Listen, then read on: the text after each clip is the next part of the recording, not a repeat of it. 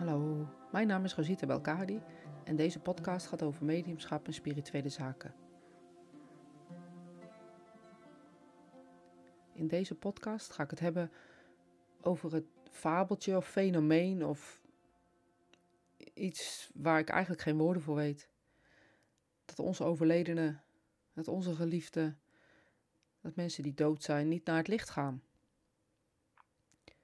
Want hoe vaak ik niet hoor dat mensen zeggen: Ja, je moet zijn hand loslaten, anders kan hij niet naar het licht. Anders blijft hij in een tussenfase. Je moet ze niet storen als ze willen sterven, want dan komen ze niet uh, daar waar ze moeten zijn. Of een vraag als: uh, Is mijn uh, vader, moeder, oom, vader, opa, kind, wat, ook, wat dan ook, wel naar het licht. Want ik ben bij medium geweest en die zei: Nee, ik kan hem niet bereiken, hij is nog in een tussenfase. En eigenlijk kan ik deze podcast ook vullen met allerlei vragen die hier uh, mee te maken hebben. En dat vind ik persoonlijk eigenlijk best wel een kwalijke zaak. Want deze vragen uh, komen natuurlijk voort uit een stukje ja, onwetendheid, uh, een stukje onbegrip. En nou ja, ook wel gevoed door angst. En natuurlijk willen we dat onze geliefden allemaal naar het licht gaan. Ik hoor wel eens uh, mensen zeggen: hoeveel, hoe snel kan je dan na het overlijden van iemand uh, contact maken? Omdat diegene dus nog niet naar het licht kan. En ik, ik noem gewoon even wat random voorbeeldjes op. Sorry. Maar het is best kwalijk dat dit dus um, eigenlijk nog steeds dagelijkse kost is in mijn mailbox. En ook wel als mensen contact maken um, of willen contact maken en je geeft ze een sessie, dat dit dus een vraag die ze hebben. Want, maar hoe zit dat nu? Weet je, is dat zo dat er een tussenfase is? En hoezo kan dat medium dan, uh, die op dat moment uh, jouw spokesperson was, geen contact maken? Of, hè? of, ik zou bijna willen zeggen, of hoe dan? En waarom dan? Nou zijn een paar dingen die door elkaar lopen in, in deze stellingen eigenlijk. Want op het moment dat iemand zegt, um, je moet ze vasthouden, anders kunnen ze niet naar het licht, dat is één. De tweede is eigenlijk als je niet in het licht bent, dus dat je een tussenfase bent, dat je wel overleden bent en dus in de tussenfase zit. En dan heb je nog een derde categorie, um, dat ze in een schemergebied zouden zijn of in een, in een ander gebied dan de spirituele wereld. Dus eigenlijk zijn er drie vragen hierop.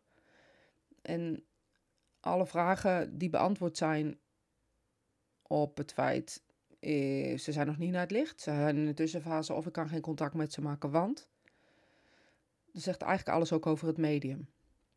Dat betekent op dat moment dat het medium niet genoeg onderzoek heeft gedaan, uh, niet genoeg kennis heeft over deze zaken of eigenlijk geen medium is. Dus dat zijn ook in dat uh, hele verhaal zijn er drie verschillende soorten, uh, ja, nou, laat ik zeggen, statements mogelijk. Iedereen die dood is, die doodgaat, op welke manier dan ook, is direct in het licht. Direct. Op het moment dat je je laatste adem uitblaast, ben je direct in de spirituele wereld. Mijn spirituele vrienden of spirit guides of engelen zeggen over dit fenomeen dat ze daar een feestje vieren op het moment dat wij de laatste adem uitdoen. Het is als een geboorte in hun wereld, als een wederzien, als een groot feest dat ze eindelijk weer samen zijn. En ze vinden het eigenlijk um, ja, best wel vervelend. Nou ja, dat is niet, niet het goede woord, maar ik weet geen menselijke woorden daarvoor. Dat wij dus zeggen dat ze er nog niet zijn. Of dat ze dus eigenlijk ongelukkig zijn, want ze hangen ergens tussen. Ze zijn niet meer op aarde en ze zijn niet meer in de spirituele wereld. Het is dus niet waar. Op het moment dat wij nu met elkaar praten, of eigenlijk ik praat met jou en jij luistert naar mij, is de spirituele wereld ook om ons heen.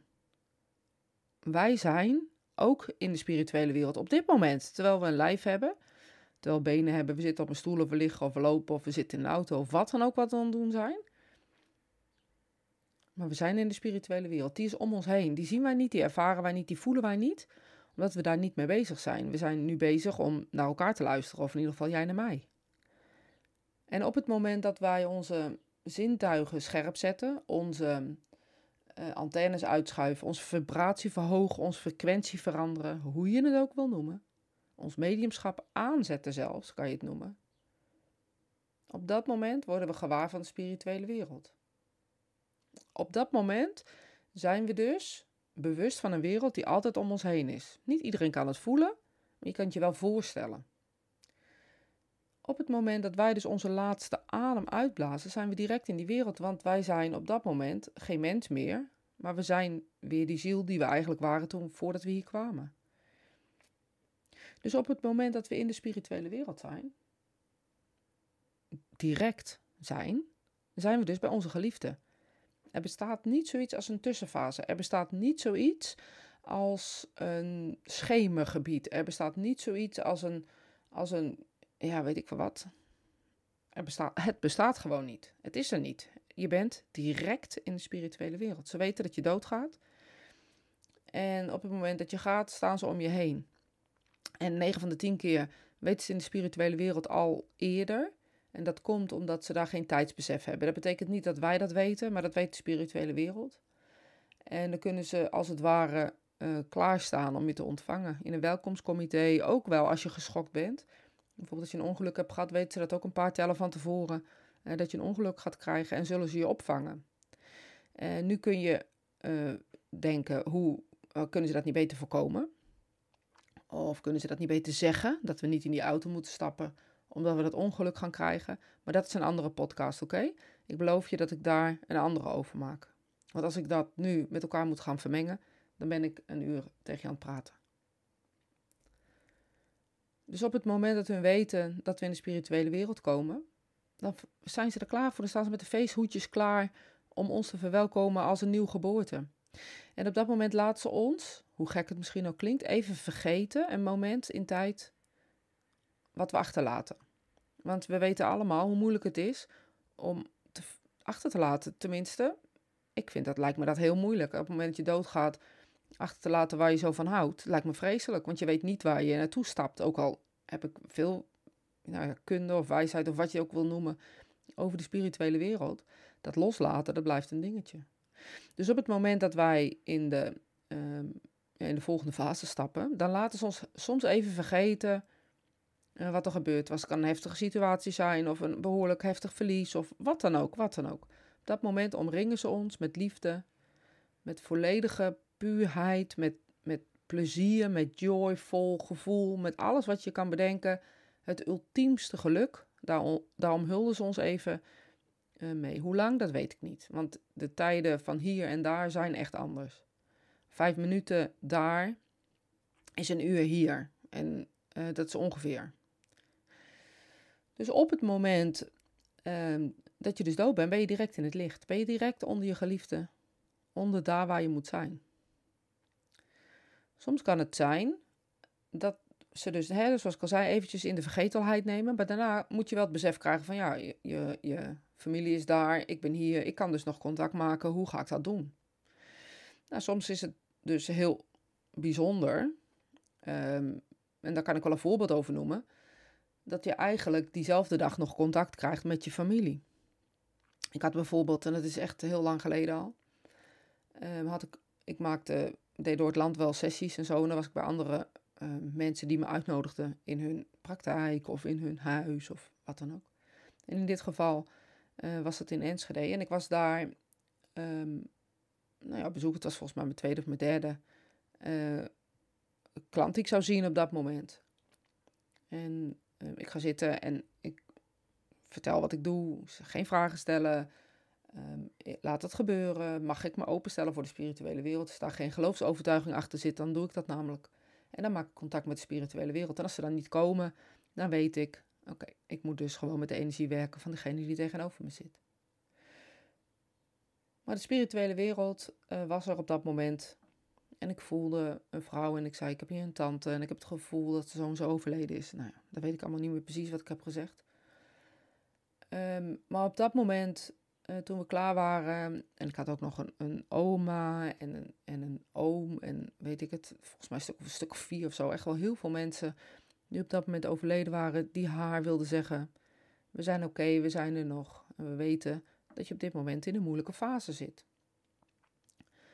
En ze was best verbaasd. Nou ja, dat kan. Soms kunnen mensen echt wel verbaasd zijn over het feit dat het dus kan dat je contact kan maken met de spirituele wereld. Hadden ze niet verwacht dat het zo specifiek zou zijn. Nou ja, allerlei dingen eh, kunnen daardoor. En ik vraag, we waren klaar en nou ja, het zakelijke element afgesloten. En ik vraag, nou, ik hoop dat je het fijn hebt gehad. En ze zei, ja, heel fijn. Want ik heb deze afspraak maanden geleden gemaakt en ik heb eigenlijk nooit echt geweten waarom ik nou precies deze afspraak wilde maken. Maar het feit wil dus dat mijn tante net uh, vanochtend overleden is. En ik haar begeleid heb uh, tot het einde. Um, en op het moment dat ik dus uh, uit die deur liep, me ook echt af moest vragen: moet ik deze afspraak wel door laten gaan? Nou ja. Dus ik dacht, ik ga het toch doen. Um, ze zegt, en nu heeft ze direct al laten weten dat ze daar is. En dat het goed met haar gaat. Ze zegt, en nu moet ik de begrafenis gaan regelen. Ik heb zelfs wat tips en ideeën gegeven vanuit haar hoe ik dat kon doen. Ze zeggen, dat maakt me heel blij. Ja, en daarachteraan zegt ze dan ook direct, maar ik dacht altijd dat daar een half jaar overheen moest gaan. Uh, nu is het inderdaad ook wel een soort stelling van als je op het moment dat je iemand overleden hebt, wacht even een paar maanden. En dat is niet omdat de overledene niet in de spirituele wereld is. Dat is voor jou als mens. Voor de rouwproces door te gaan. Te beseffen dat je dus echt um, zonder die ander verder moet. Dus dat het leven naar de dood op twee manieren doorgaat. Zowel voor diegene aan de spirituele wereld en zowel voor jou omdat jij een, een rouw moet verwerken. Dat is vaak waarom we zeggen: laat er een half jaar of laat er in ieder geval een paar maanden tussen zitten. Eerlijk gezegd um, zou ik dat denk ik ook niet zo snel doen. Want ik zou denk ik ook direct willen weten hoe het met mijn geliefde is, hoe ze over zijn gegaan. En uh, nou ja, ik weet niet, gewoon even horen. Um, ik hoop dat het met jou goed gaat. En ik weet dat ik mijn verdriet moet verwerken. Uh, maar ik wil gewoon even wat van je horen. Nu ben ik overtuigd van een leven na de dood. Dus een medium zou maar niet hoeven te overtuigen dat dat zo is. Maar ik zou wel graag contact willen met mijn geliefde. Gewoon omdat ik dat bij leven ook zou doen. Als iemand iets moet doen, zou ik ook even checken. Van, hey, hoe is het met je? Gaat het goed met je? Nou, je kan wel een beetje voorstellen wat ik hiermee bedoel. Dus op het moment dat je dood bent, direct ben je in de spirituele wereld. Er is geen tussenfase, dat bestaat niet. Er is geen um, wachtruimtes of er zijn geen ja, stadia's of, of donkere ruimtes. Wat er daarna gebeurt op het moment dat je in de spirituele wereld bent, je beseft je, je hebt je geliefde omringd, uh, je hebt feest gevierd. En je mag gaan kijken bij je geliefde, kan dat natuurlijk best wel heftig zijn. En dat klinkt een beetje gek wat ik nu zeg, maar je ziet hoeveel verdriet ze je hebben. Je, maar je kan er niet bij. Je wil laten weten, ik ben er nog.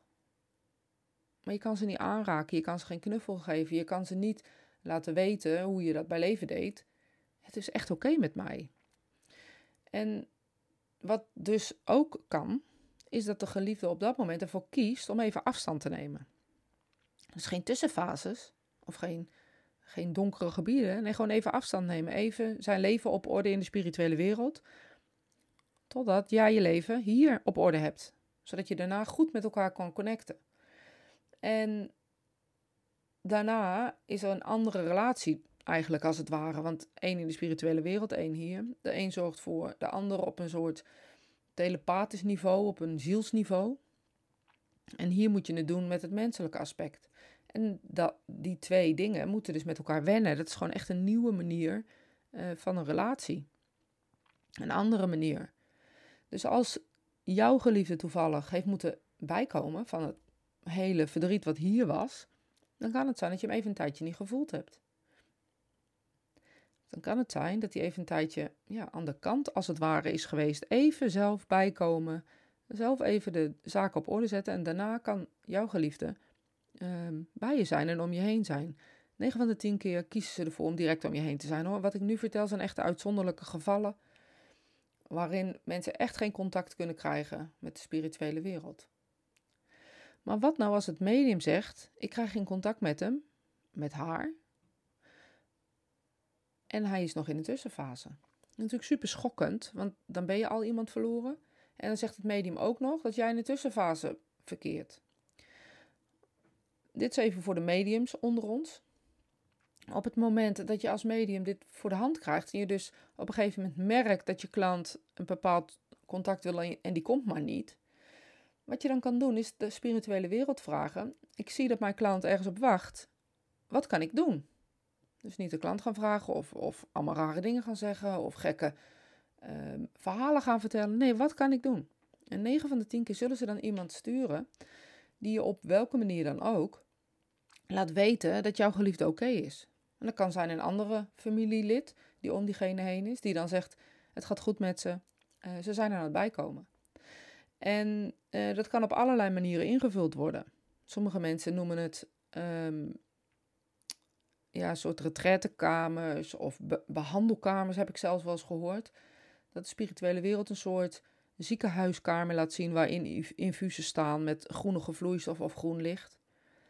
Uh, en dat ze dat dan verwarren met het feit dat ze dus, um, weet ik veel wat, uh, niet op de plek zijn waar ze moeten zijn. Of in comateuze toestand gehouden worden, heb ik ook wel eens gehoord.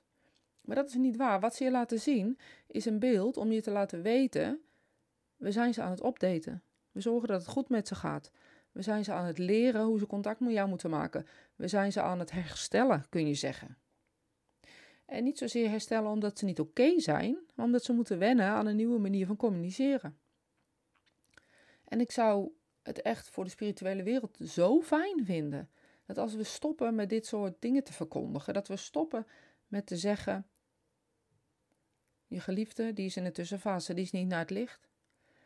Nee, je geliefde die, uh, die heeft het licht niet gehaald, die zit vast. Of je geliefde, um, ja, nou ja, ik kan al wat duizenden dingen benoemen die eigenlijk super, super, super, super vervelend zijn. Op het moment dat je ze zou moeten horen over jouw geliefde in de spirituele wereld. Zijn ze ziek geweest? Zijn ze dood? Moeten ze ook nog ergens vastzitten? Het is toch onbegrijpelijk dat wij als mediums dat überhaupt uit ons mond durven laten rollen. Het feit dat wij geen contact krijgen met de spirituele wereld of niet kunnen, dat zegt wat over ons mediumschap en daar moeten we verantwoording voor nemen. En op het moment dat de spirituele wereld niet komt of zich niet laat zien, moeten we ze hun niet de schuld geven, moeten we onszelf de schuld geven. Moeten we zeggen: Ik kan het niet. Ik ben dus eigenlijk geen medium. Ik ben een paragnost. Ik lees energie. Ik kan eigenlijk geen contact maken met de spirituele wereld. En zet jezelf niet op een, op een mooiere podium, want dat is gewoon heel erg onaardig naar de geliefden, maar ook naar de mensen waarmee je werkt. Nu schiet ook nog door mijn hoofd dat er heel veel rescue circles zijn. Dus mensen die uh, met elkaar gaan zitten om mensen naar het licht te brengen. Ook dat uh, is het niet echt nodig. Op het moment, en niet echt nodig, eigenlijk helemaal niet nodig. Maar ik wilde eigenlijk vriendelijk zijn, omdat ik weet dat sommige mensen dit doen. Ik weet van uh, collega's om me heen dat ze dit doen. En dan wil ik vriendelijk zijn om eigenlijk te zeggen: Eigenlijk is het niet heel slim wat je doet, maar ja, doe maar even. Eigenlijk zegt de spirituele wereld hierover zegt onzin. Jullie creëren licht, dat is mooi. En dat licht gebruiken wij om ergens healing te geven in de wereld. Volgens mij kunnen deze healingcirkels, of sorry, deze lichtcirkels, dus beter gaan zitten voor healing voor de wereld. En nog steeds met elkaar gaan zitten, maar niet om geliefden naar het licht te brengen, want dat kunnen de intelligente spirituele wezens zelf wel. Er is maar één weg als je dood bent. En die weg is direct helder op het moment dat je lichaam verlaat. Je bent dan direct in de spirituele wereld. Dus als jij weet van een cirkel waar mensen anderen helpen naar het licht, vraag ze dan eens om het anders te doen en ze healing te geven voor de wereld. En dat ze met elkaar zitten in een hele mooie, liefdevolle, transachtige energie. En dan liefde sturen naar daar waar het zo hard nodig is. En dat hoeven wij niet te bepalen. Dat doet de spirituele wereld voor ons. Want dat is zo mooi aan die wereld. Het is een wereld vol met intelligentie, vol met uh, ander bewustzijn als wij. En mocht je nou op welke manier dan ook die spirituele wereld, die geliefde niet voelen, kijk eens bij jezelf, wat doe je nou? Ben ik het te snel aan het invullen? Of, of is dit gewoon iets wat ik gehoord heb en nooit onderzoek naar gedaan heb? Heb ik gedacht dat dit de waarheid was en ben ik nooit verder gaan kijken? We moeten niet vergeten dat alles evolueert, dus ook mediumschap. Toen in uh, 19, weet ik het, 40 of zo, uh, Jozef Roelof, misschien nog wel eerder, zijn boeken schreef, heeft hij echt heel veel boeken geschreven en heeft hij dit soort theorieën dus ook beschreven. in de wetenschap van 1920, 1930, ik weet het niet meer wanneer. In die wetenschap. Heeft die boeken geschreven, hij heeft daar gedacht dat hij dat wist. En nu, um, ehm, 100 jaar later, denken we nog steeds dat dat de waarheid is. Maar als we nu eens even heel eerlijk zijn en naar bijvoorbeeld verloskunde kijken in 1920, zouden we dat nu nog zo toepassen? Of geneeskunde, zouden we dat nu nog steeds zo doen om te zeggen, omdat iemand er ooit een boek over heeft geschreven? Is dat wat we nog steeds doen? En is het dus niet een goed idee om daar naar te kijken? Dus weten dat evolutie er is, ook in mediumschap. En dat over 100 jaar uh, wellicht de spirituele of de, mensen die mediumschap beoefenen, uh, de spirituele wereld wel zien gewoon zoals wij vlees geworden zijn, zeg maar. En zeggen ze, als ze boeken lezen van ons, van 100 jaar geleden, nou, wat zielig, dat hun dat zo dachten. Dat je contact moest maken via medium en dat medium zich af moest stemmen. En dan op die manier eh, contact moet maken. Wij zien ze zo, we kunnen zo met ze communiceren. Dus ook daarin uh, zal een evolutie zijn. En dat zal niet zijn, dat zal zo zijn, dat is zo. En dat is in alles wat we doen. Dus alsjeblieft, grijp niet altijd alleen maar terug naar de wetenschap van 100 jaar geleden, maar doe ook je eigen onderzoek. Onderzoek naar, is het zo dat mensen niet naar het licht gaan? En als ik het echt niet voel, ben ik dan wel een medium? Of ben ik eigenlijk een, een paragnost? Iemand die dus de energie leest van iemand hier op aarde. En is het niet de spirituele wereld wat ik voel? En haal ik dingen door de waar? En dat is mooi. En dat is heel mooi zelfs, want dat heet zelfonderzoek. En ehm, ja, dat betekent ook dat je soms dingen moet laten en soms dingen um, achter je moet laten. Maar één ding kan ik je vertellen. Als je dood bent, ga je naar het licht. Dus iedereen die ooit gehoord heeft dat dat niet waar is, ik stel je bij deze gerust. Iedereen die overleden is, gaat naar het licht. Naar het liefdevolle licht waar onze geliefden op ons dan wachten. Net als een geboorte in onze wereld, waar wij uh, beschuit met muisjes eten omdat we zo blij zijn dat we die baby in onze armen kunnen sluiten, is het ook in de spirituele wereld zo. Ze zijn blij dat ze ons in hun armen kunnen sluiten. Eindelijk, na een heel leven, weer elkaar zien. Elkaar weer omarmen en zeggen hoeveel je eigenlijk elkaar gemist hebt en hoeveel je van elkaar houdt. Dus denk met liefde aan je geliefde. Denk met een mooi en liefdevol hart aan deze geliefde in de spirituele wereld en hoe ze het soms moeilijk vinden om ons ook te missen. Dus ik hoop dat je deze podcast leuk vond en uh, nou ja, tot snel.